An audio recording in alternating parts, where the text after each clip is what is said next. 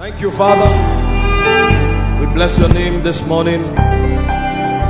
We honor you, we magnify you.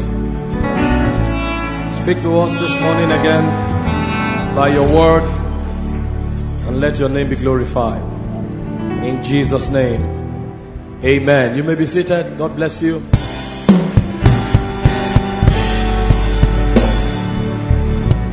Again, it's my honor to be here this morning, celebrate and honor God's servant, Pastor Shola Oshumakinde. Thank you so much.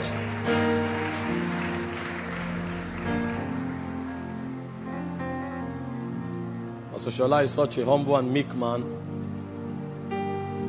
Um, it takes largeness of heart for a minister to be able to relate without class or pedigree. And so when you find a man who can interact at that level, then the Lord has truly done a great work in his heart.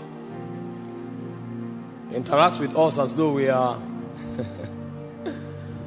He's a very senior minister, but he is truly meek, truly humble. He relates with you like a brother even though we are not brothers. In this kingdom, we don't break ranks. We know those who are seniors, and every time we have the privilege of relating with people who, though senior, but yet decide to humble themselves, it goes a great deal to teach us the life, the nature, and the way of God. And thank you for, for teaching us even without talking. Thank you so much. Truly honor you truly honor you. Thank you, sir. My senior friends came in all the way from Accra yesterday, Mr. Waters and his friend, just to share fellowship. I was overwhelmed when I saw them. They've shown me so much love and encouragement. Every time I meet him, I receive prophetic words. He doesn't go by the title of a preacher or an apostle or a prophet, but the word of the Lord is with him. And so it's always a delight to see him. Thank you for coming, sir. The Lord bless you. Thank you so much. Honor you. And every minister in the house this morning again, thank you so much for coming. The Lord bless and increase you in the name of Jesus Christ. I'll be sharing with us briefly this morning, just to add up to the few things that I shared yesterday. When we have a conference of this magnitude where great ministers, many of them coming to be a blessing, you know that the counsel of God will be fragmented. God will give you a portion and give another person a portion so that a corporate witness can be generated to bring the counsel of God. And so I want to add a tiny portion to the many things the Lord will be sharing in the course of this conference. Our generation is in need of truth. One of the things that is truly lacking in our generation is truth. Truth is not necessarily accumulation of head knowledge. And I shared with us yesterday, I said, the sign and the proof that a man knows truth is not that he knows a lot, is that he's delivered a lot. Because when you know truth, the, Bible said, the truth shall make you free. In John 8 32, it said, Thou shalt know the truth, and the truth shall make you free. So when a man knows truth, the sign and the proof is not how much he says, it is how much of reality he carries, experiences, and communicates. When you see sickness all over the place, it means there's so much teaching about healing, but healing is not yet known. Because the sign that we know it is that we will walk in health, not that we will preach the doctrine. When you see people walking in sin and immorality is beginning to dominate our society, the sanity of our society, the soul of our society is beginning to suffer corruption. We may know a lot about holiness and about righteousness, but we have not known that truth. Because when we know it, our territories will be delivered from the power of immorality. And so our generation is in need of truth. There is so much activities going on, but truth is scarce.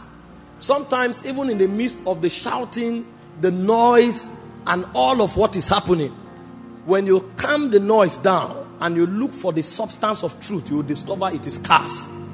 There is so much happening, but truth is scarce. And the reason is because there is a credential that a generation will have to be able to communicate truth, especially those who lead a generation. There are three credentials that any man who wants to communicate truth must have. The first is knowledge. You cannot communicate truth except you know it. And when I say you know it, I'm not just saying you have a head understanding of it. I'm talking about walking in the experience of that truth. Because you cannot communicate what you do not know. John said, The things that we have seen and heard declare we unto you. What it means is that the things we have experienced is what we are communicating to a generation. So we are witnesses of this reality. That means we must labor to apprehend truth to communicate it to our generation. He said, Buy the truth, sell it not. The reason there is scarcity of truth in our generation is because many don't pay the price to acquire truth. They just hear something, they want to make a name for themselves, and they run out saying things that they don't know. That you try to emphasize something aggressively does not mean you know it. You can talk about the power of God aggressively, people will be in bondage and nothing will happen. At the end of the day, you will excite them, they will clap hands and they will go, but they will still be in captivity. You can talk about the healing anointing and say it intelligently, but people will leave that, that service even with headache. There will be no healing because not many have truth, but many are saying things that look like truth. It's not truth. Until you have experienced it, you don't know it. Number two, for you to be able to communicate truth, your heart must be full of love. The Bible says, speaking the truth in love. Many people come trying to advance and advocate truth, but the truth is that they don't know what they are talking about. The reason is because their heart sometimes is full of bitterness. Most of the times you see people aggressively communicating reality. It's not just truth they are saying. They are actually pouring out bitterness on people because of the things they've suffered. That's why many times you hear people, nobody is ever right in their side. Most times you hear people, everything they say is with so much anger. If you are discerning, you can pick the frequencies of their heart. That these guys are just communicating bitterness. Sometimes they hurt that people did to them they are not healed from it. And then they use that hurt to become a message. It may sound intelligent and wise, but I tell you that is not truth. You will listen to such things, and at the end of the day, you will leave that place with a lot of bitterness, and you will discover that you will fall into more captivity. Even though it sounds very intelligent, it's not true. Until a man is dominated with love, he cannot communicate truth. And the third thing that makes for communicating truth is faith. A fearful man can never communicate truth. The way a man who is not full of love cannot tell truth, that's how a selfish man, a, a, fearful man cannot say truth. The reason a man that does not have love cannot communicate truth is because he will only say the things that favor him. He will only say the things that make him appear big, the things that make him, make him appear perfect. So selfishness will negate the possibility of communicating truth some, from such a man. That's how fear will also tame a man from saying truth. He will only say truth to the degree that he sustains his safety. If it begins to threaten him, he can bend there is compromise at different cadre because every time he's threatening, he will change his confession. And so when that man is talking, the Lord cannot pour his credibility upon it. So we have a generation that does not have experience. We have a generation that is full of bitterness and selfishness. We have a generation that is full of fear. And so most of the things we say, when we carry it through the prison of light, or we carry it through all the circumstances of life, we we'll discover that there's no stamina. There is no accuracy and there's no consistency. This is why a lot of people are walking in darkness. This is why a lot of people are walking in crisis. So when we have a believers convention like this, one of the things we are trusting God for is that you will hear a truth that will bring true deliverance to your life. You didn't just come here to hear a lot of new things.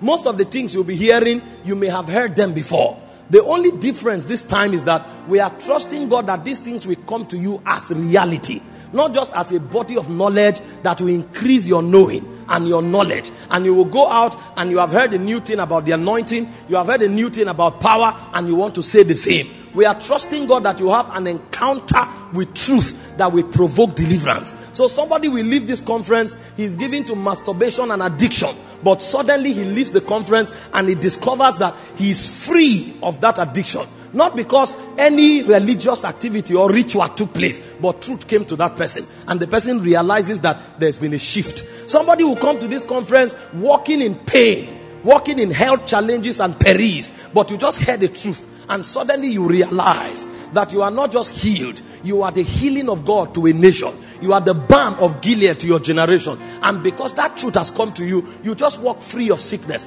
Somebody will be in the conference struggling with borrowing, with poverty of all sorts. And then truth comes to you. And then you just realize that you have the power to get wealth. And as you leave the conference, you discover that something has changed. That is when the conference profited you. That is when you learn something from the conference. That is when you receive something from the conference. I'm saying this to let you know that you need to focus your heart this morning to receive from the Lord, not just to be impressed by the many things that will be said. Sometimes you will come for a conference like this, and because the Holy Ghost will guide your utterance, you may have a lot of things to say, but God will trap you on one thing. He's just emphasizing that one thing. And somebody who doesn't know the difference between truth and much knowledge we assume that, ah, why is he overemphasizing this? I know this thing he's saying now. What is happening? But God is drawing your attention to it. Because if you know it, you would have been walking in the experience. Not because you can talk about it. So when we come for conferences like this, it's good to overlook every other thing that is happening and find out the word of the Lord that is for you. You can be a pastor, you can be an evangelist, you can be a prophet. But God can just be emphasizing love. And you don't know why God is talking about love until you pay attention to it and find out what God is saying, you will not know that that malice you have been keeping with everybody is the reason why you can't go forward. And the reason God is talking love is to help you bring forgiveness to a situation that you have kept or held for a very long period of time, which is the reason why you can't go forward. God may be emphasizing love, and you don't know that what God is trying to say is to relieve you of a burden, a burden that has kept you in one location for so long. So please don't be carried away by much speaking. Find out what God is saying. There is a truth that needs to come in your direction for deliverance to be engendered. And a conference like this is designed for you to receive that truth. It may not be many, it could be just a phrase, but that phrase will, be what will make the difference. Are we together this morning? Are you learning something this morning already? Truth is what you came here to receive. And I trust the Lord this morning that you will receive something.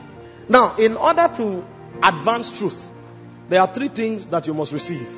The first is the knowledge of what?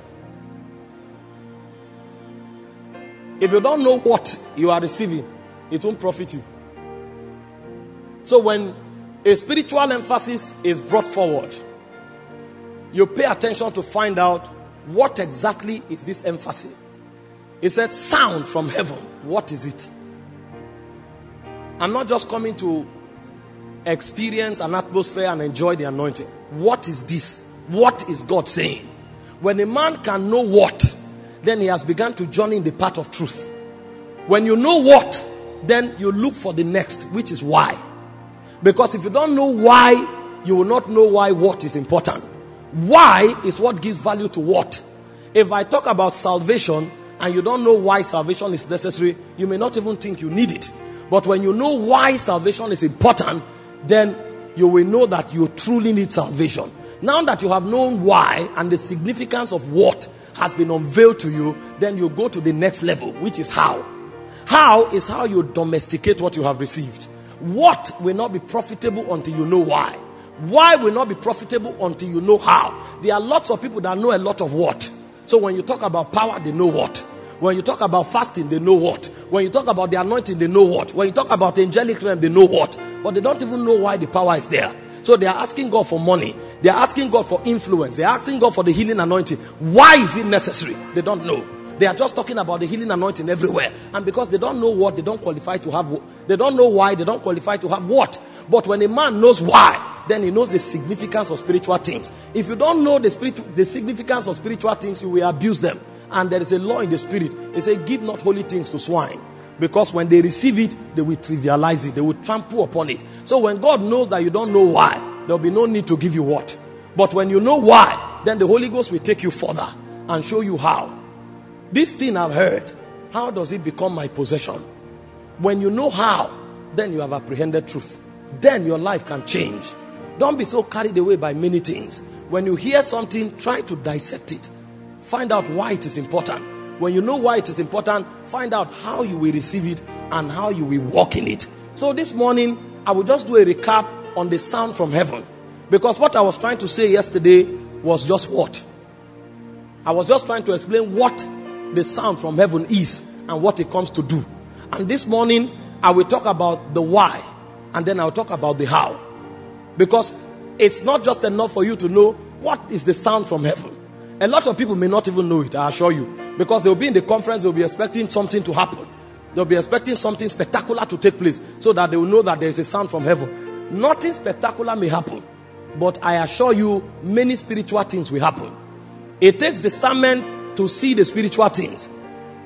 Anybody can see the spectacular thing, but it will take discernment to see the spiritual thing. A spectacular thing can happen around you, you will not benefit from it.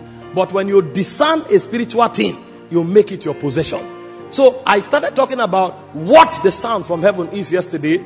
This morning I will talk about why the sound from heaven is important and I'll talk about how to receive that sound from heaven. If I'm able to communicate this, trusting God for utterance, then somebody would have received something this morning that will change his or her life. Praise the Lord. Praise the Lord. So there were two things I said yesterday, just as a recap. Number one, of course, I said the sound from heaven is an inaudible sound. It is just the reality of God's Spirit trafficking in your direction. It can come in form of a whisper. It can come in form of a scripture. It can come in form of a knowing. It can come in form of a vision. But it's a spiritual reality communicated in your direction that brings you into an awareness. That stepping into that awareness by reason of that spiritual reality is what we call the sound from heaven. And it can come in different ways. Sometimes it can even come in form of a memory. You may just be in this meeting and God takes your memory back about something that happened before. And He will use that event to educate you. The message might be going on and you leave the auditorium. And then it takes you back to your family 10 years ago and play a reality or a, a circumstance that took place. And He will use that circumstance to bring you into an awareness. So, a sound from heaven is a traffic of a spiritual reality in the direction of a man that brings that man into an awareness. And I say, when you receive this sound from God, there are two things that will happen to you. Number one is that there is a knowing that will come to you that you are of God. What it means is that you have stepped into the class of God. Because that was what God had in mind when He began to create you. God did not go about creating man just because He wants to do something. God created man because He wanted to re- represent Himself in the visible realm so that man will be doing what he should be doing. So when God looks at man, God will see Himself live out through man. That was the idea. And that's why every time God completes this project, He hands over everything to man. When He carried out this project in Eden, he handed over everything to man and he stepped back to heaven. He expected the man to carry out his agenda on the face of the earth. But when man failed, Jesus came back. When Jesus completed this project, he handed over everything back to man and he stepped aside because the agenda was for God to live out himself through mortal vessels. So when you hear this sound, what will happen to you is that you will realize that you are in the God class. It is not enough that you are anointed. It's not enough that you are knowledgeable. You must come to that point where you know, like you know your name, that you are in the God class. And so I used the scripture in First John chapter 5, verse 4. It said, You are of God. It didn't say you are from God. It said you are of. That means you are of the substance of God. Whatever it is that God is, he said that is what you are. And he said, Because you are of God, you have overcome them. Because you are living in a class and in a realm that is superior to every other realm. So every one of us sitting here is a dimension of God locked up in human vessel. When we begin to walk in this reality, our congregation will become the company of God. And all of us will manifest different dimensions of God. You won't need an apostle to stand on the pulpit or a prophet to begin to declare before people are healed. I've always said this that when the church comes to full maturity, we will disseminate spiritual responsibilities. You'll be shocked that you may come to a church, the pastor may just share the word of God. The usher will be the one healing the sick. Because you are of God. And that's the dimension he represents. You'll be shocked that the janitor will be the one giving prophetic word. And the service will be going on. And when God begins to speak, the guy will throw in from the generator room and say, This is the word of the Lord. And then you say, Who is this? He said, He's the, he's the janitor. So the guy owning the generator will not suffer inferiority complex. There will be no point for that. The guy who is on the altar will not feel so proud that he's bigger than everybody. We are just in different departments carrying out the same assignment. But the body can never get there until we know we are of God. Until we know we are of God. You will just walk up to church and then a sister will walk up to you and say, Be of good cheer. The Lord told me last night that this situation you are going through, it is well. And then you say, Are you a prophet? He said, No, I'm Sister Martha. What do you do in church? I'm a cleaner. Why? You are of God. That's a dimension that she carries. And it will become so natural. It's a sign that the body has come to maturity. When we still have superstars and everybody is glamoring one some, some around one person, then there's a challenge. And we'll be so mature that even though these manifestations are taking place, we will not break ranks. The cleaner will know that there's a set man over the assignment. Because the goal now is not the manifestation, the goal is who we are. Because the testimony is not that I can heal the sick, the testimony is that I'm of God. So God flows through me through healing. The testimony is not that I can prophesy, the testimony is that I'm of God. So God speaks through me. And so, because we know that we are all of God, every one of us, we walk in an assurance that nobody can take away. That is when we will no longer be tossed to and fro by every wind of doctrine. Somebody can't come to your church and say, I'm anointed. Say, drop this money on the altar and this will happen. No, no. I don't drop money for things to happen. I'm the one that makes things happen. I drop money because I love the Lord. I drop money because there's a movement of the Spirit in my heart. There's an agenda that all of us must corporately sponsor. You cannot, you cannot dribble me into taking my money. No. I'm, it's not even mine in the first place. I'm a steward. So it's God's money. And I don't spend it carelessly. And so your sweet tongue cannot make me misappropriate God's money. This is God's money. He trusted me with it. And I do it how God leads me. A church has come to maturity. Somebody can come to the altar and tell you, if you want to prosper, do this. No, no, no, no, no. No, no, no. I am prosperity manifestation. I don't want to. Because he said, whatsoever he doeth, he shall prosper.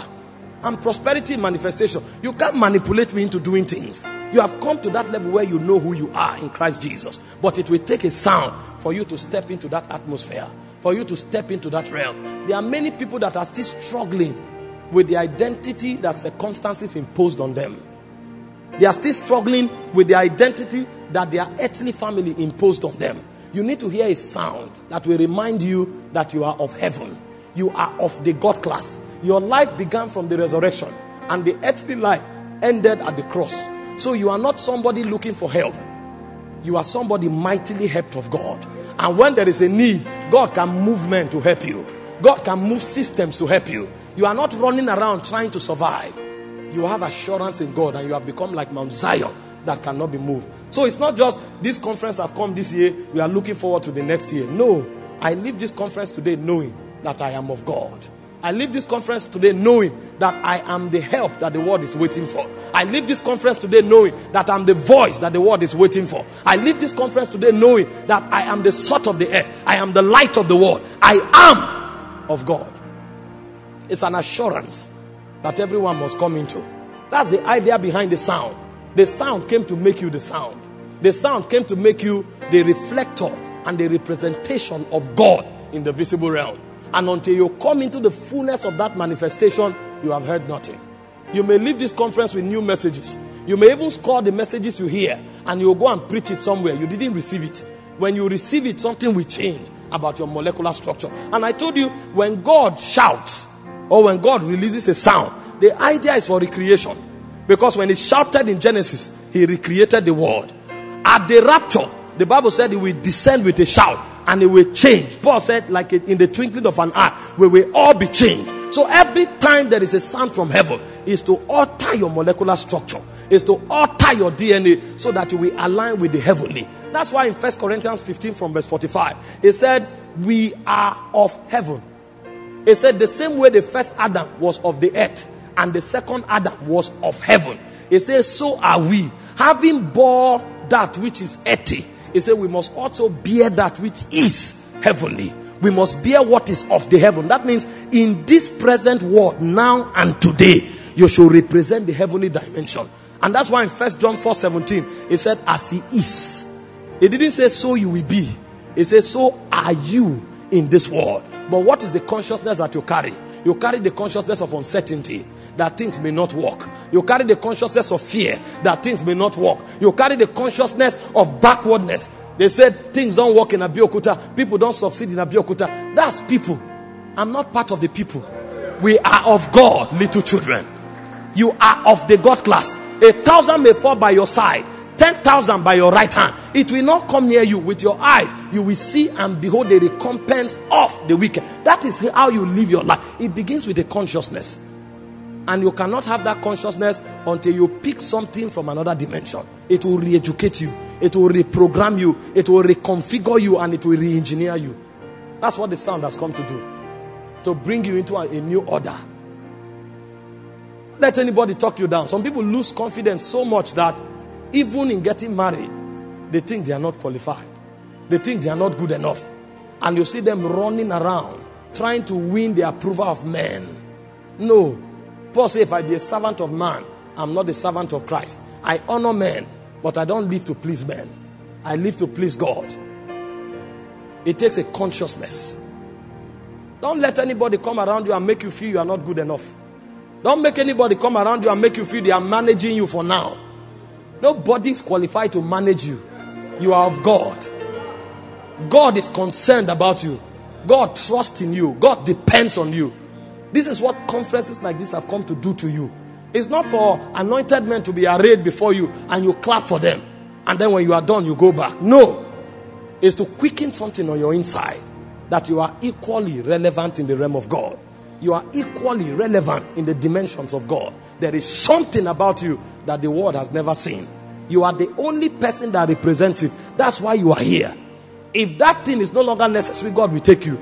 That you are here is because there is something of God that the world have not seen. That you are the only person to bring to pass. And you will not leave this conference until you catch that word that will make you bring that thing to pass.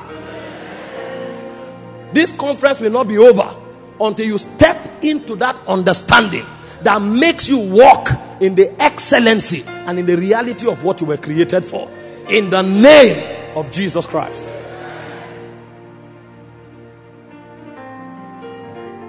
So much can change in your life when you have the right revelation. So much can change. Many times we pray for what we already are because we don't know. He said, They know not, neither will they understand. So they walk on in darkness. And when you pray for what you already have, even God will not know how to answer. Because his goal is to tell you, you already have this. And then you are telling him, Father, I need it. He said, You already have it. And until you see that you already have it, God can't help you. You are of God. Tell yourself, I am of God. I am of God. Convince yourself because the scriptures say it is. It doesn't matter how you feel. You may wake up in the morning and feel down and feel like the worst person on earth and feel like the most defeated person on earth. Put your feeling aside and carry the scripture. The scripture is more reliable than your feeling. That's why I say we walk by faith, not by sensory perception. I feel down this morning, but I'm of God. I am of the heavens. I carry the dimensions of the heaven. It doesn't matter what I feel. When I come, things change. When I come, things happen. Somebody comes and say, "Ah, he doesn't feel loved. He doesn't have favor. Not me. Not me. I am too favored to be overlooked. I'm too favored. I don't need anybody to tell me. I can enter a room and everybody try to reproach me. That's their business. I'm too favored. They don't need me here. When I come to where they need me, everybody will celebrate me. Carry a consciousness. He said, Let no one in Zion say, I'm sick. It's not because there are no sick people in Zion, but you will have what you say.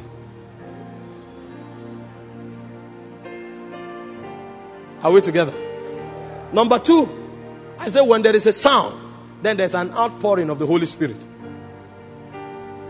Every time there is a sound from heaven, that sound brings something that is of heaven.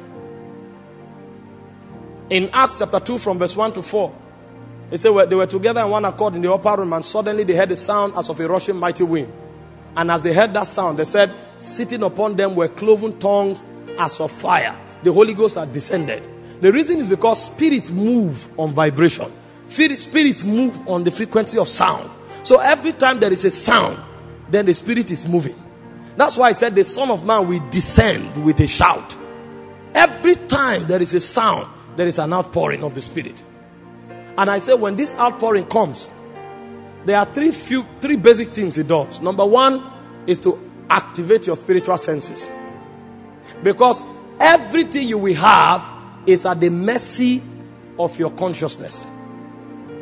Paul said in Ephesians 1:17, For this cause I pray, praying for the church in Ephesus, that the eyes of your understanding may be enlightened, that you may know the things that are freely, the exceeding riches of the things that were given to you.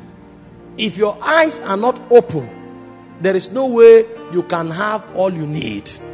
You can be crying over what is just beside you until your eyes are open.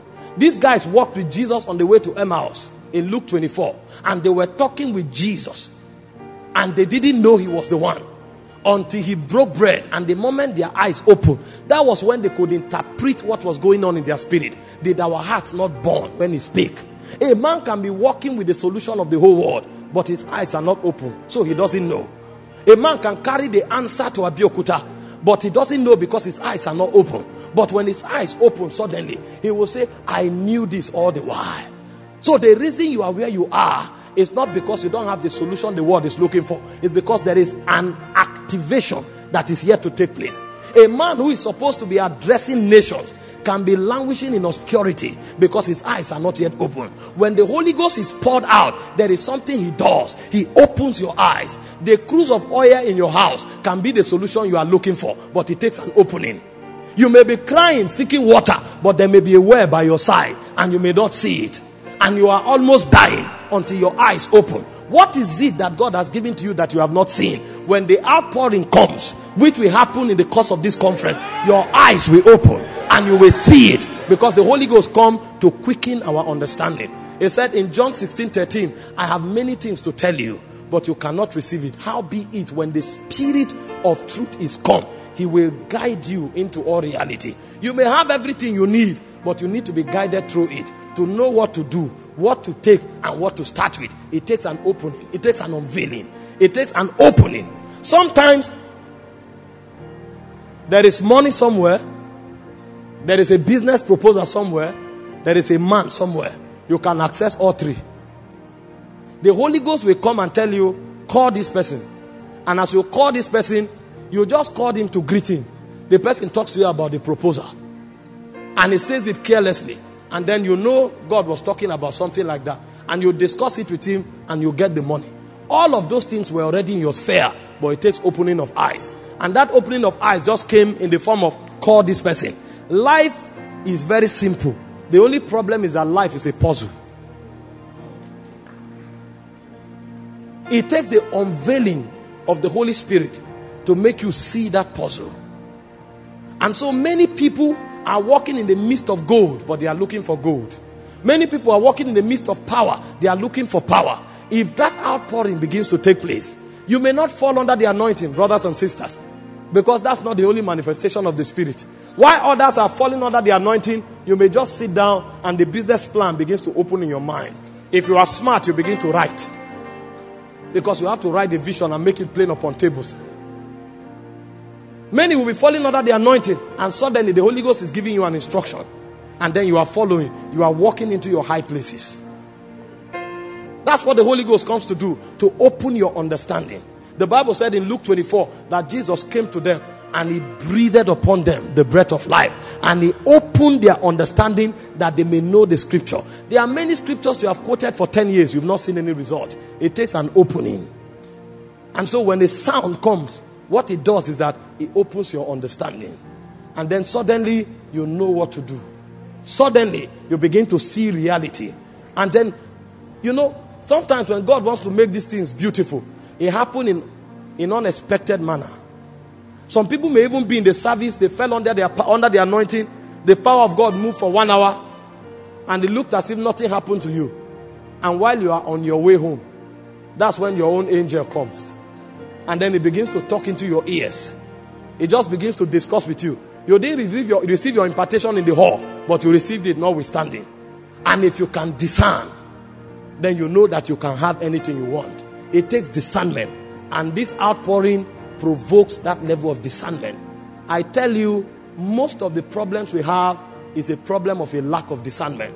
But when there is a sound from heaven, there's an outpouring. When there is an outpouring, the eyes of your understanding is illuminated. Number two, what the outpouring will do as the sound enters your spirit is that it will transform you. It's impossible for a man or for the Holy Spirit to be at work in the life of a man and that man not to be transformed. When transformation is not taking place in your life, it means the work of the Holy Ghost is not yet strong. Because God is not just out to give you things, God is out to make you like Him. The first power we receive is not a power to get, the first power we receive is the power to become. He said, As many as received Him, to them He gave power to become the sons of God. The problem we have most times is that we look like our environment. So we have the results of our environment. The day we begin to look like heaven, we will have the results of heaven. The time has come for us to congregate in Zion. It's enough. Stop being like a Christian in Abeokuta.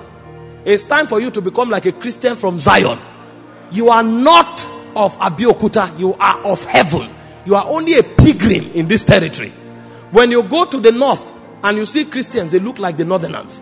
When you go to the south, you see Christians, they look like southerners. I know there are geographic effects in the life of men, but a time has come where by the Spirit we will ascend beyond that level. So they don't think you have no integrity because you are from the east. No. You can be an Igbo man, but you have conquered money. You can be a Yoruba man, you have conquered fear. You can be a Hausa man, you have conquered anger and aggression because you have grown beyond the power of your territory. Your ancestry and the patterns of your territory will not have the power to rule you. But the only way that will happen is when the move of the Holy Ghost begins. And when the move of the Holy Ghost begins, what it does is that it transforms you. There are three things the Holy Ghost does in a man that provokes transformation. Number one, he renews your mind. When the Holy Ghost begins to renew, renew your mind, he begins to change the set of information that have formed strongholds within you. So you will discover that even though your people did it this way, the Holy Ghost will bring a scripture and say, This is a more excellent way. And then you will discover that you begin to align. When the Holy Ghost begins to transform a man's mind, the Holy Ghost is beginning to shift that man because the goal is from regeneration to transformation to transubstantiation. The Holy Ghost is not just interested in your spirit, the idea is not just for you to be born again. The idea is for you to visibly live out the life of God. So you journey from regeneration to transformation and then ultimately to transubstantiation, where you take off this earthly garment and you wear the celestial garment. But now that you are yet in this body, there has to be a full transformation taking place. So much so that when people are looking for God, they say, Go to Him. We are in a generation where people are more afraid of, of pastors than even businessmen. Politicians can be more trusted than pastors because the moment you come, they are telling you one story or the other. So if you even go somewhere and say, I'm a pastor, they say, be careful. But we will rewrite that order. We will change that order because a righteous breed is rising that can stand in integrity around areas of money, women, power, influence. Nothing can shake them. We become like lively stones. He said, I lay in Zion a tried stone, a precious stone. They that believe will not make haste. We are not moved. We have mastered how to abound and to abase because we can do all things through Christ, which strengthens us because we are renewed. We are renewed in the mind. There's a transformation going on in your spirit. Some people will be making decisions. I will leave this conference and I will pay the price in the place of fasting and prayer. I will no longer cut corners. I don't need to come to the altar and exaggerate. If this thing is possible, let it work out through me. I don't need to come to the altar and manipulate people. If God can bless men, then let me become the embodiment of blessing. If God can do it for A, God can also do it for me. What does it take? I will pay the price. There is a transformation going on. I know that I have stumbled in this area for too long, but I have changed my mind. I have made up my mind by the help of the Holy Spirit. I will no longer back down. Like Paul, you will tell yourself, I will beat my body and bring in total under subjection. If God is looking for 10 righteous men, I am one of them. Your priorities will begin to change. You will not just be that pastor that want to be driven to a conference in a black jeep with tinted glass. You will not just be that pastor that has a big name. You will have a focus now and say, if God is looking for men he can trust in Abeokuta, even if there are two, I'm one of them. I may not have a big church. It's glorious to have a big church. But even if I don't have a big church, I will sustain my integrity. I may not be known. Even if I'm not known, it doesn't matter. I will sustain my integrity. A point will come when your priorities begin to change from earthly things to heavenly things. A point will come when your priority will begin to change from the things of aggrandizement in this realm to the things of eternal value. It means transformation is beginning to take place. That's what puts power in your spirit man. You'll come to that point where nothing moves you anymore. You say it's either it's God or let nothing happen. And then you will stand there. Come rain, come shine. When the Holy Ghost begins to renew your mind, transformation is beginning to take place. The second thing the Holy Ghost does in transformation is that he begins to purge and to mortify the deeds of the flesh. Because as your mind is being renewed, your body must be mortified. That's why in Romans chapter 8, verse 11, it said, If Christ is in us, he said, The same spirit that raised up Christ from the dead, he will mortify your earthly bodies and he will quicken your spirit man. Because when the flesh is mortified, the spirit man is invigorated. Because the flesh lusted after the spirit and the spirit after the flesh, and the two are one against another. So when the Holy Ghost begins to transform a man, there is something he does to his tendencies. The propensities of the flesh are beginning to be mortified. And the point will come where the things you are strong in the flesh, you will begin to lose ability in those things. It's natural for you to gossip, but a point will come when you can't find the motivation for gossip anymore. You can't find the energy for gossip anymore. A point will come when you who love to fight, all of a sudden you can't find that energy anymore. A point comes you where you who loves to betray, you can't find the energy anymore. Even when you try to do it, you have been mortified. You become weak. There are propensity for fornication, but those propensities are mortified. And then you find yourself, you who wouldn't see any pretty lady, you who wouldn't see any man say hello to you, all of a sudden, the next time somebody talks to you, you are seeing a soul in the kingdom. And then you are wondering what happened. There is a mortification taking place. When the Holy Ghost pours out upon you, there by all means will be mortification. If there's no mortification, then that Holy Spirit is not of God. These are things that have heavenly values. And the conference will not answer to its name until these things begin to happen. It's not enough that you are healed. Healed unto what? What is the point? You heal a fornicator and then he goes back to fornication. You are giving the person more license to perish in hell. What's the point? Is healing beautiful? Yes. Will God heal everybody? Yes. But God will not stop at healing. When you are healed, God will mortify the propensity of the flesh. Because God is not just interested in your body, He's interested in your eternal state with Him after this world is over. And so God will not stop until He mortifies the flesh. There's an outpouring that will be ensured in this conference. And when it happens, I tell you, many mortifications will take place. Many people that have secrets, terrible things in the dark, all of those things will be burnt off. There will be a change. There will be a change. My greatest burden is to see men walk like God. It's okay if I come for a meeting and there is no visible manifestation of God, but there is an invisible manifestation. I'm okay when I come for a meeting and I see people weep and repent. It's enough for me because I know these ones they become nations because God can count on them. God can trust them. God can rely on them. God is blessing millions of people every day, but he can't find men he can trust. Even the ones that bear the name of the Lord, they don't have enough integrity to bring a witness to their generation because there's no mortification. We don't give room for mortification. Many times when God brings the fire, we run away. But there is a time when God will allow you to go through the fire because there are too many chaff that needs to be burnt off. And in this conference, many chaffs will be burnt off. The third thing that happens when the Holy Ghost is poured upon you is that there is empowerment. It is useless to talk about God that you cannot prove. It is useless to talk about a dimension that you cannot validate. What God does for a man and through a man is that He doesn't only send him to talk about him and his dimension, He empowers that man to validate it and to prove it. I rather not speak about a God I can't defend. I rather showcase God and not talk than to talk about God and not be able to bring him on the scene. But God will pour out his spirit upon many so that there will be a validation of the things they, they, profane, they, they, they profess. He said, Until the spirit be poured upon us from on high, the wilderness will not become a fruitful field, and the fruitful field will not become a forest. The reason is because the dimension of God that animates the will of the Father is the Holy Spirit. That's why I called him the power that rose up Jesus from the dead. When God pours out his spirit upon you, it is natural for you to walk supernaturally. It's not something you struggle with, it becomes a natural reality. Jesus didn't say we should pray for the sick, He said, just touch them, it's enough. When you touch them, they are healed. What is that realm? It is a realm of empowerment.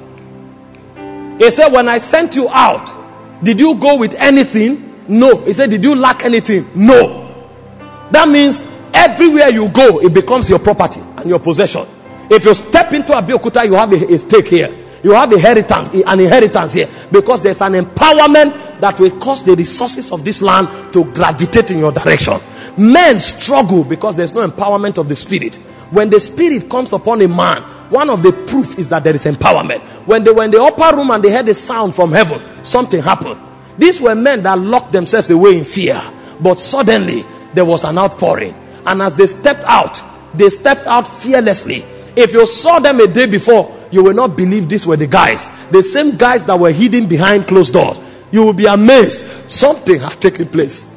They went straight into the market and began to speak in tongue. Created all the attention. And then they began to preach and to prophesy.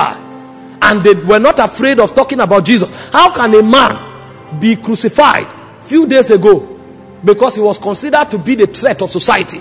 And then you don't just identify with that man. You are now entreating people to come and follow that man. Are you mad? Something has gone wrong. But that thing that went wrong went wrong for good. And they did not stop there. They went from Jerusalem to Judea to Samaria and to the uttermost part of the earth because an empowerment come. Think about it for a second. These guys had nothing. They left their families, they left their jobs, they had nothing. They were so empty that all of them were in one room. I don't know how big the room was, but I imagine how they were sleeping. Because they were locked out for at least 10 days. They had nothing until all they have was themselves. But suddenly, men who had nothing, they stepped out and the sick was healed. And the Bible said, people sold lands and brought the money to the apostles' feet. And these men that had nothing became so big a company that they had a congregation of a city around them. So much so that there were departments they had to ordain deacons to take care of people that needed to eat food. Where did that transformation come from? It is the outpouring of the Spirit. It provokes empowerment. This empowerment is not just spiritual empowerment where you start healing the sick, it is financial, it is economical, it is mental. That's why today, the things that fishermen wrote, we have not been able to understand it. They looked at them, they said, These are unlearned men. How can this man? Do you know most of the theology that is studied in advanced institutions of the world? Oxford, Cambridge, Harvard. The foundation was written by fishermen. Professors are now studying. Sometimes somebody will tell you, I have a PhD in the New Testament. I have a PhD in the Petrine epistle. What a fisherman wrote you studied it until you have a PhD and you have not finished. That's mental power. A whole university studying what a fisherman wrote as a course. What kind of power is that? It's mental power. And they didn't stop there. The Bible said they put the sick on the street. Acts 5:15 that Peter will walk by and that the shadow of Peter the shadow of Peter will fall upon them and the sick were healed. What kind of power is that? Even Jesus himself didn't heal with shadow. But you know what Jesus said? He said, when the Holy Ghost comes, he said, greater works than these. That means there are dimensions that Jesus did not explore. He left it for us.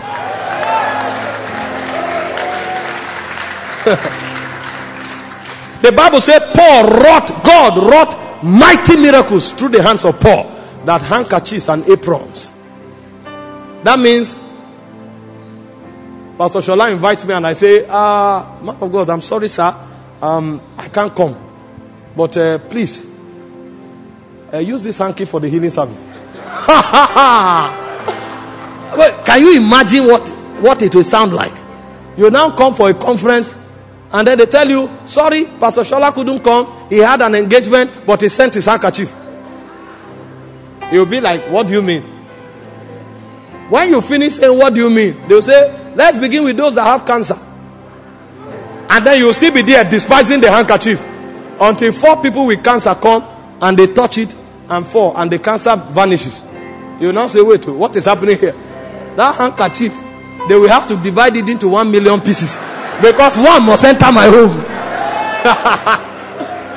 These were the dimensions that these guys were walking in. Paul has invitations, he sends handkerchief. And the handkerchief will do much more than Paul would have done if he's there. You know why? Because when Paul is there, at some point, Paul will become tired. They will say he wants to rest. Handkerchief doesn't get tired.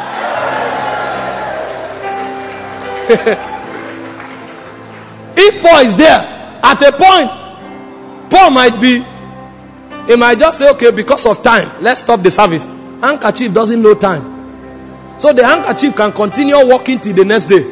And even when the service is over, they can keep the handkerchief, it will still be working. Supernatural power became a normal thing. They were so full of this, this dimension of the spirit that anything they thought about, they animated. That's why Paul said, even though we are not rich, he said, We make men rich. That means the reason we are not rich is a posture that we took. If they say you are blessed, if you like, doubt it, you are blessed. A man comes to a realm where he doesn't need your faith. Because it's not at every realm you need people's faith. Because if you need people's faith at every realm, how will you pray for the dead man? If they say you are blessed, you are blessed. It may look simple. At least that one, I've seen it in Pastor, E. Adeboye. There are meetings, heavy conferences that people will fast for 10 days to come and minister. And then he will send a clip. And sometimes the clip is two minutes. Because it's not about the time, it's about the energy that is communicated. Most times you come for meeting, people are shouting and dancing. He will just be chewing in tongues. And when he comes, he doesn't notice the atmosphere. He will kneel down. When he's done praying, he will now read one verse and say, That is your portion. If you like, believe it or not, when you go, it will happen. the reason is because the Holy Ghost comes to make you a superman. He said, You are a choosing generation, a royal priesthood, God's own special people, called forth to showcase the excellencies of God. You will leave this conference full of the Spirit, full of empowerment. You will go into your business, you will know what to do. You will just know what to do. You will know who to call, you will know who to talk to, you will know what to say, and things will change. You will go back to your church, and suddenly, by supernatural empowerment, things will just begin to shift. Things will begin to shift. You will go into your family, and supernaturally, things will begin to change. I heard the story of Benny Spoke to his son Joshua, and things. The guy will not just obey him.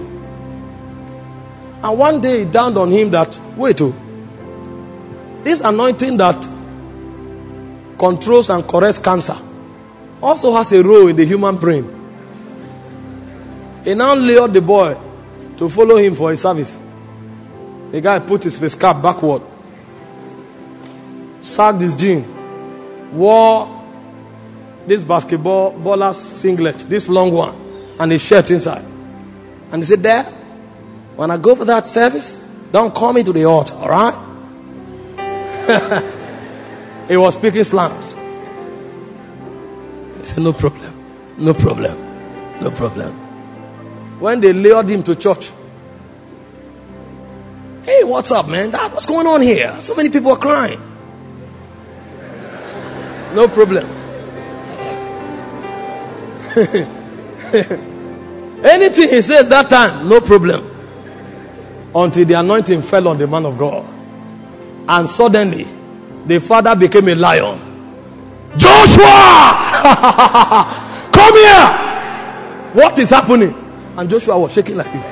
Joshua was crying. there is a dimension that will come upon you. The things you begged, the things you knelt down for, you will command them to happen.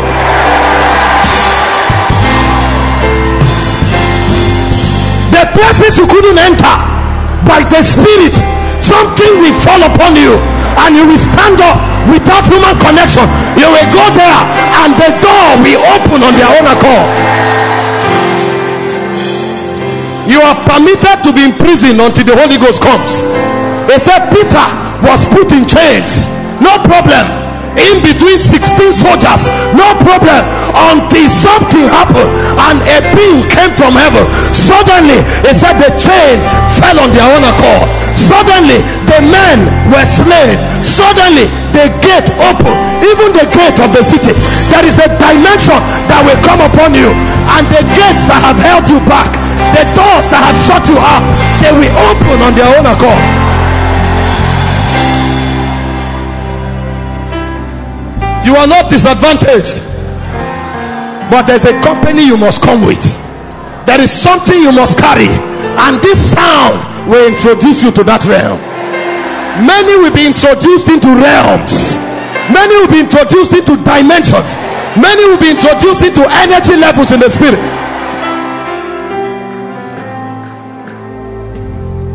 Thank you, Father. He said, Where the word of the king is, there's power. Who can say unto him, What doest thou? If this thing comes upon you, you become a commander. And there are many commanders rising from this conference.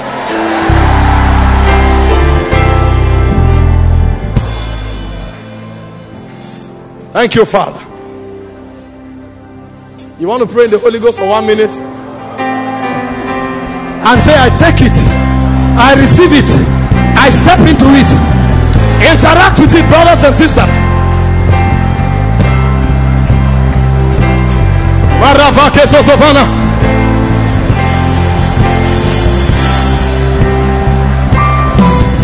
Fire! Berakida Satanaya. Beranda Koas.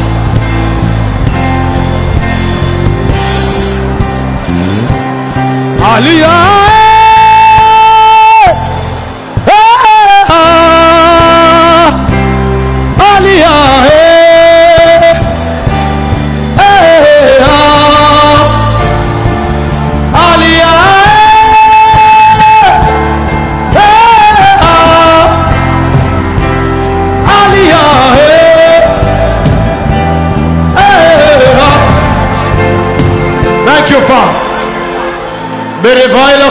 Kondele kazi zasavat.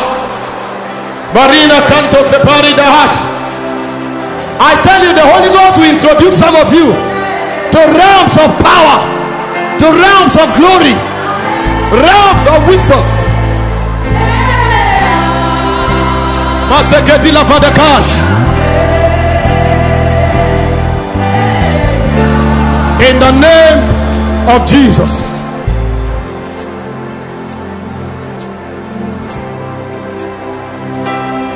Doors are being opened to men in high places.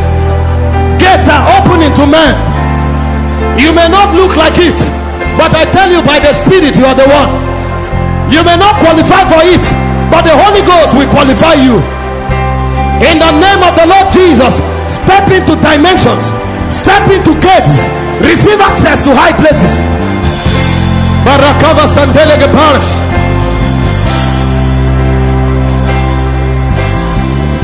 Some of you are receiving wisdom and understanding, instructions of the Spirit. Things are coming into your spirit now by the Holy Ghost.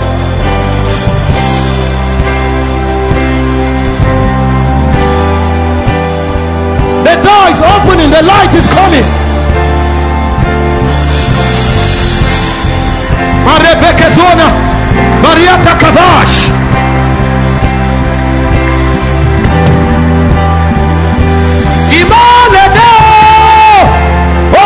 Okuku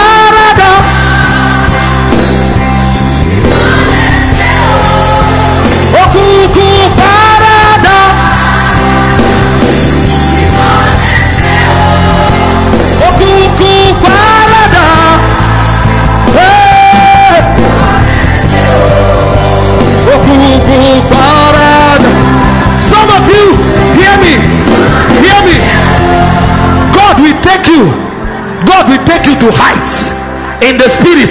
You will ask yourself, where are the mountains? Where is the darkness? It will be no more because you have ascended. See, before a plane takes off, you can see mountains, but there's a height the plane gets to. No mountain can get there. You enter a cruise mode. You will say, Where are the mountains? There will be no more because even if they are there, their influence can't come that high. So the Lord says to you, Come up hither, come up hither, come up hither. You are being introduced to dimensions, you are being called into realms of reality.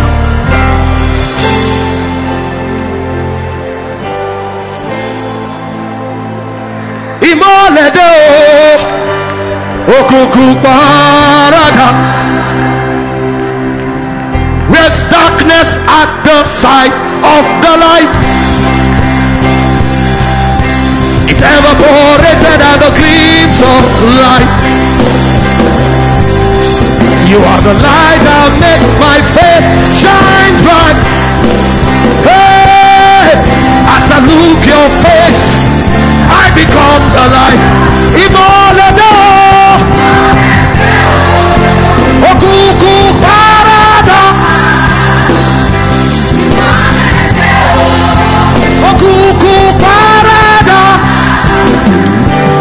Father.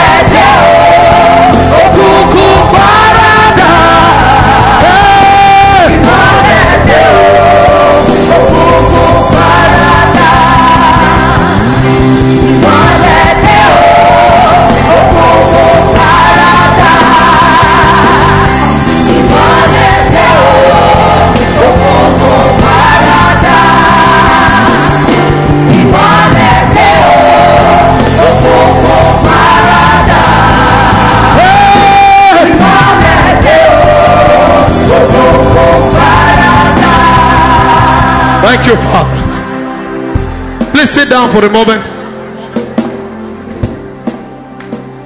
Let me show you the protocol. I told you there is a how. Thank you, Father. So, channels of my spirit, open up. I am with the Father. Open up. No boundaries, no limits. Open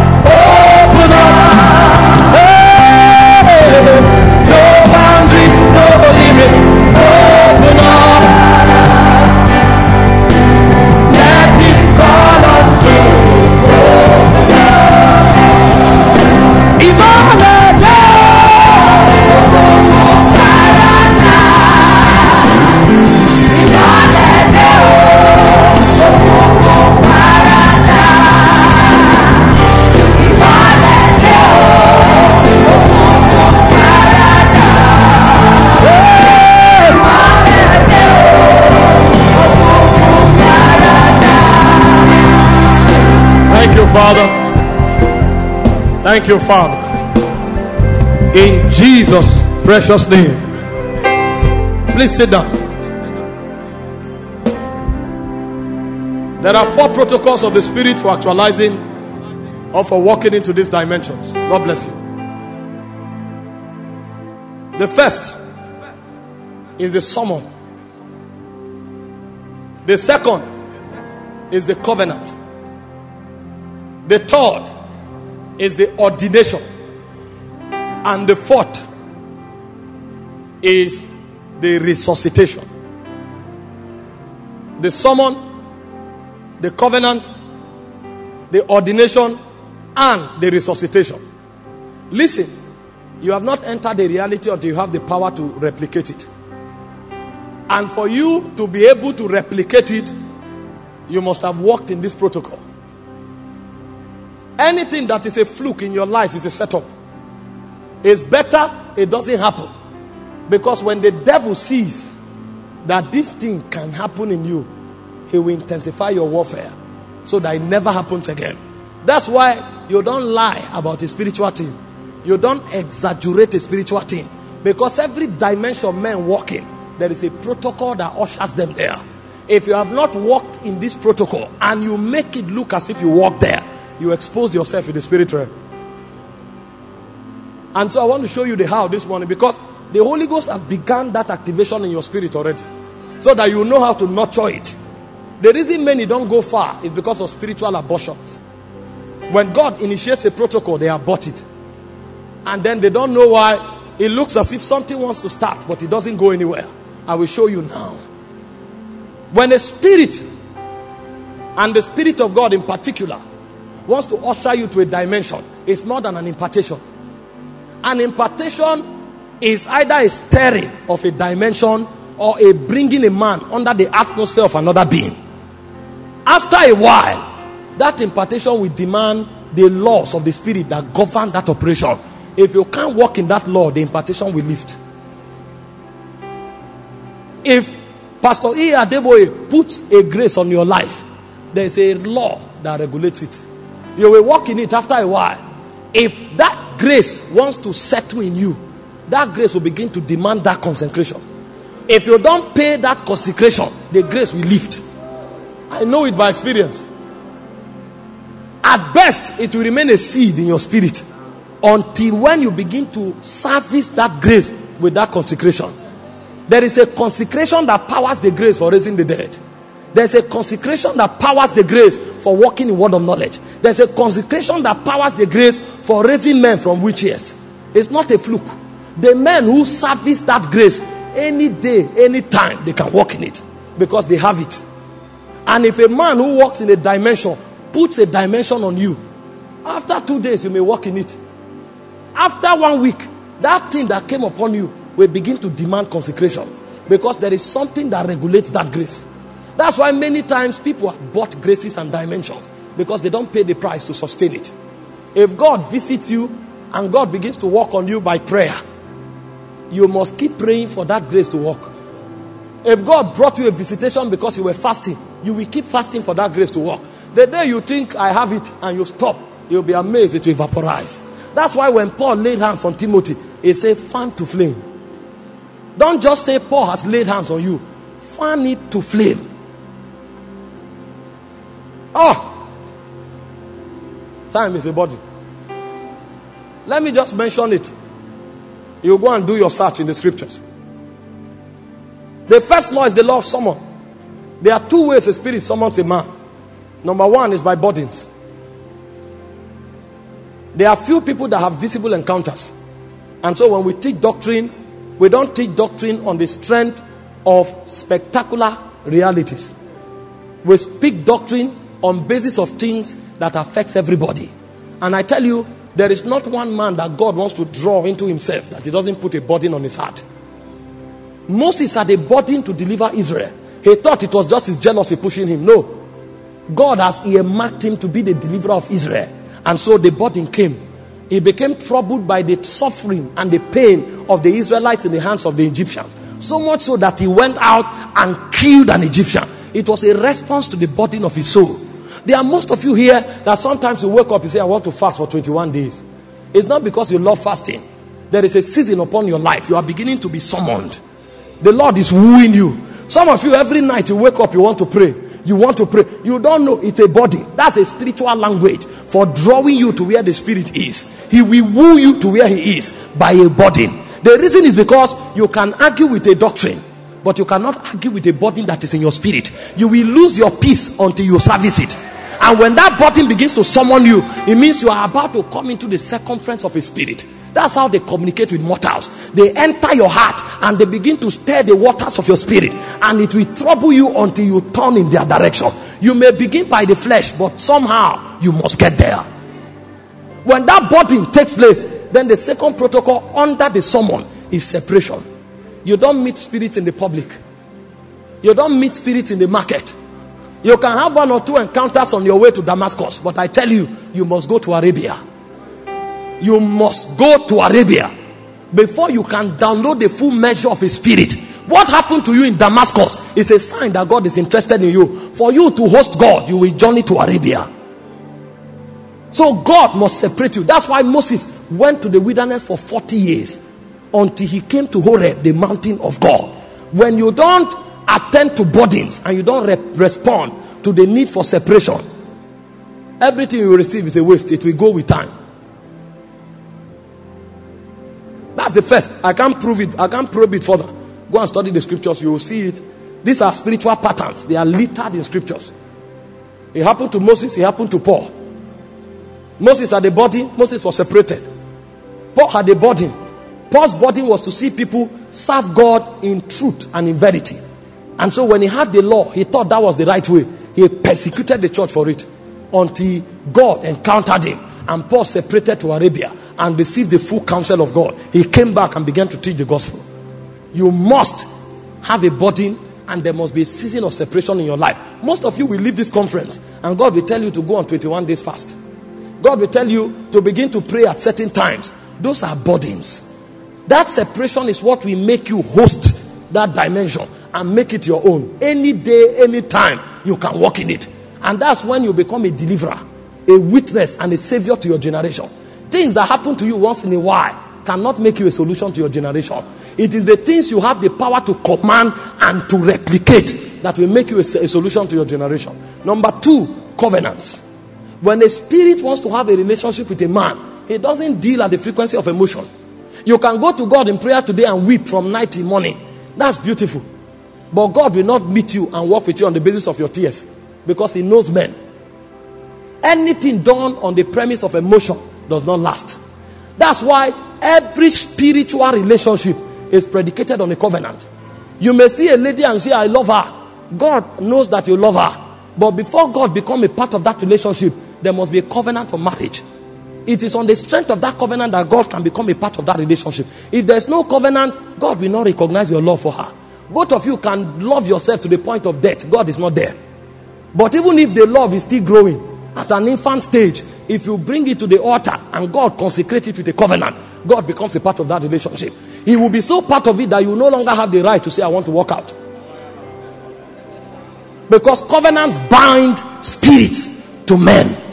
And so when God brings you to the mountain of separation, He will enter covenants with you. There will be laws. Some of us, the covenant we have with God is the covenant of solitude and mercy. So if you are not quiet in your spirit, you can't download what God is saying. There are men that have a covenant of prayer and they will pray for long to be able to access God. There are men that it is sounds and worship.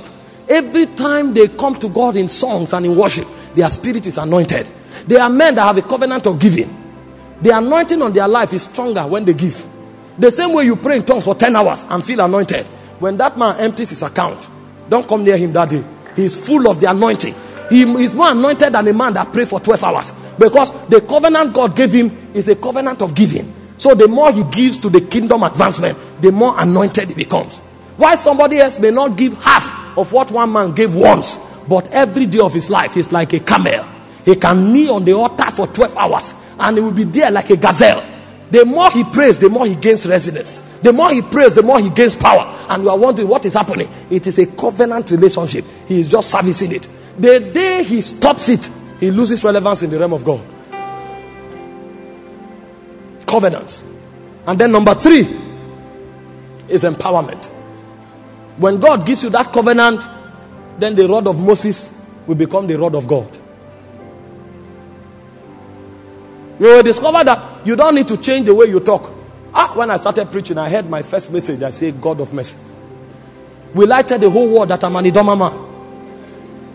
I now came back for the second service. When I wanted to preach, I said, Praise the Lord. You know, the Holy Spirit is here. As I said it for five minutes, my head dried. The oil just vanished. I just went back. I say, when I entered my raw state, it began to flow. I said, Thank God, I will stay where I am. If it is the empowerment is not now strive for excellence because I'm I'm not talking the way I used to talk. But don't be aesthetic, don't be mechanical because you're under pressure to appear in a certain way and then you quench the spirit of God. No, don't do that. While you grow in excellence, know that what activates the power of God in your life is the covenant you have with Him, not how you feel or how people feel about you. The more you service that covenant, the more the rod of your priesthood will become longer. And the day will come, you that can sponsor one crusade, suddenly you begin to sponsor 10 crusades at the same time. You that can only support something in Nigeria, you begin to support in 10 nations. And then you are wondering, how am I doing it? Capacity is increasing, empowerment is increasing, the rod of your priesthood is increasing. And you will discover that you will be doing it from rest. From rest. Because empowerment has come. And when empowerment comes, resources will come. And that's why I'm assured to tell somebody here that though thy beginning be small, thy latter end shall greatly increase. Your light affliction are but for a moment. They are working for you an exceeding great reward and glory. Don't be afraid what you look like today. You will not always look like this. You are on a journey somewhere. There's a dimension of God that is still resting upon you. It's a glory dimension. That's why it's coming like dew. It looks slow, but wait for it. A point will come, the glory will rest, and suddenly the whole field will become white because you will be completely resuscitated. I read the Bible. Men didn't change, but God increased them, and things changed. He said, Women they brought their dead back to life. He said, Weak men, they were made valiant in strength. They fought until they put to flight the armies of the alien. The men he was talking about were the men of they were like the men of David. 400 broken and battered men who were in debt. Suddenly they came under an atmosphere. And the point came, it became an error for you to call them broken men. They became the mighty men of David. A point came, the Bible said, Eleazar, the son of Dodo. He said he had a spear and he fought from morning till night and he slew 800 men. He fought until his hands became cleaved to the sword. That means even when the battle was over, there was too much energy. The guy couldn't stop. They don't know how to be defeated, they don't know how to quit. There's too much. So battle is over, there's still energy. The guy can still kill a thousand men because a grace has come. You will enter into abundance of grace. So abundant that God will so bless you you will sponsor kingdom projects until when you are done sponsoring, you will say, Lord, what else will you have me do? And God will say, Don't worry, you are a son of consolation. A point will come, you'll be so engraced that you will heal by the Spirit, heal the sick until they will bring everybody in the city. They will be healed, the anointing will still be dropping. And then you say, What do I do with this anointing? And then you start imparting people. You will just be disseminating because you become a fountain of life. That's why I say, They that believe out of their belly. It's not a cup, it's not a well. They say they are rivers. It's not even a river, they are rivers of living water. Many people will walk in so much grace that they will have too many. When you talk about wisdom, they speak like a god. When you talk about power, there is no solution that defies what they carry. When you talk about influence, they can bring a whole nation under the cross. When you talk about finances, they are so wealthy that they sponsor everything. All in one man because of the grace. He said, They will receive the fullness of, of grace and of the gift of righteousness. They shall king in life. It's not raining, the word is kinging. they will king. That means everything they do, they rule. And that is your portion. That is your portion.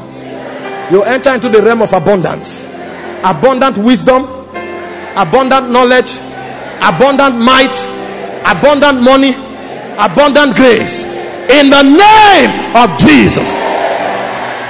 So let it be written.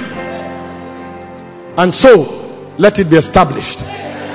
In Jesus' precious name.